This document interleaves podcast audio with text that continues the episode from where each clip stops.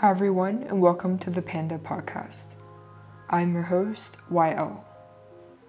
Each week on the Panda Podcast, we are going to dissect the Tao Te Ching, examining one of its 81 verses from a different perspective, connecting the wisdom shared by Lao Tzu thousands of years ago to life today. In today's episode, I'm going to be analyzing the very first verse of the Tao Te Ching, in which Lao Tzu introduces us to what the Tao is. The Tao Te Ching is an ancient text so full of knowledge and mystery that scholars all over the world are drawn into its traps and dedicate their whole lives to its 81 verses. Just what exactly is the Tao? And why should we care? Since this is the first episode, I'm going to give a brief introduction. I have been fascinated with the Tao Te Ching as long as I can remember. I believe that the ideas and knowledge shared by Lao Tzu in this ancient text is universal. Anyone can understand the Tao Te Ching and find a deep connection to its contents, regardless of age, gender, or religion. But what exactly makes this podcast different from the other podcasts out there that are analyzing the Tao Te Ching? Well, on the Panda podcast, we are not going to have a strict agenda. I may not explain every single verse. I may explain verses out of order, or I may even come back and re examine some verses. As I have grown and gone through life, the experiences I have gained gave me a different perspective on many of the topics in the Tao Te Ching. On the other hand, there are some verses in the Tao Te Ching that I still can never seem to really grasp on a deep level, and in turn, I don't feel comfortable giving my views on something I can't even quite understand myself. I'm not going to translate each line of the Tao Te Ching word for word either, as no translation can do the original text any justice. The original Tao Te Ching was written on bamboo shoots held together by string. Sometimes the strings would break, and the shoots would have to be repaired, a process that came undoubtedly with human error.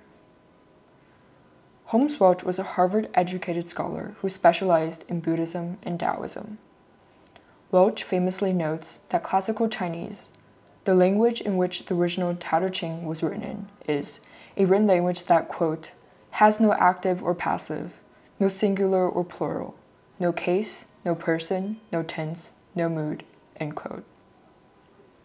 Because of this, even modern day scholars in China have trouble interpreting the original text of the Tao Te Ching.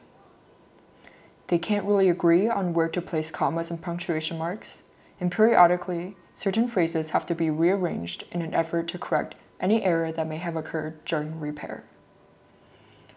By not giving a nitpicking translation, I believe that I can better analyze the overall meaning and impression that Lao Tzu intended to share.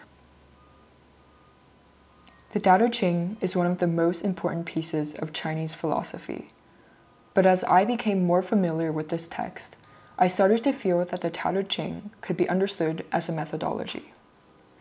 A methodology, in broad terms, is something that is comprised of the theoretical analysis of methods and principles in a field of study. It does not set out to provide a solution, and is therefore not the exact same thing as a method, but it instead aims to understand how to approach a specific problem. The aim of the Tao Te Ching is to tell you about the power of the Tao teach you how to harness and experience this very abstract concept, but at the same time, it emphasizes how not to become engrossed in chasing after this entity.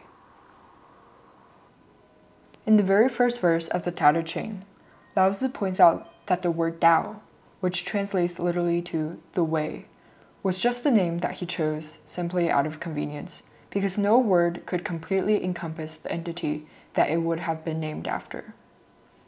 By giving this entity the name Tao, Lao Tzu would have something to refer to, simplifying his teaching process. In other words, Lao Tzu had to give this quote unquote thing a name. And in the Tao Te Ching, he refers to it as the Tao. If the Tao could be named, it would not be the Tao. The Tao is everywhere. There is no one place where you will fail to find its existence. It is found in the operation of every living and non living being. No human can define what it is, otherwise, it would not be the Tao. but every human can learn to feel its presence, because the Tao commands every breath you take as well as your every heartbeat. All of this may sound abstract, and that is because it is. Lao Tzu makes it clear from the very first verse that he does not intend to teach you what the Tao is, but he will guide you through what the Tao is not. In every verse hereafter, Lao Tzu will repeatedly place an emphasis on elucidating what the Tao does not encompass, leading you towards living a life just a little closer to the edge of Tao. When you finally know what someone that understands the Tao will not do or say, when you finally let go of the boundaries and pride that society, after thousands of years of evolution, has placed on you, and when you ultimately cleanse your soul of all pre existing prejudice, you will be able to live the life that was meant for humans. This was Lao Tzu's goal. This still is Lao Tzu's goal. The Tao Te Ching is Lao Tzu's gift to us because when every human in society lives like this, just imagine what the world would be like. And this should be our goal as well living our lives every day in the way Lao Tzu outlines in the Tao Te Ching, a goal that will never have a finite end. You don't have to be a scholar or a philosopher to really understand and feel the Tao.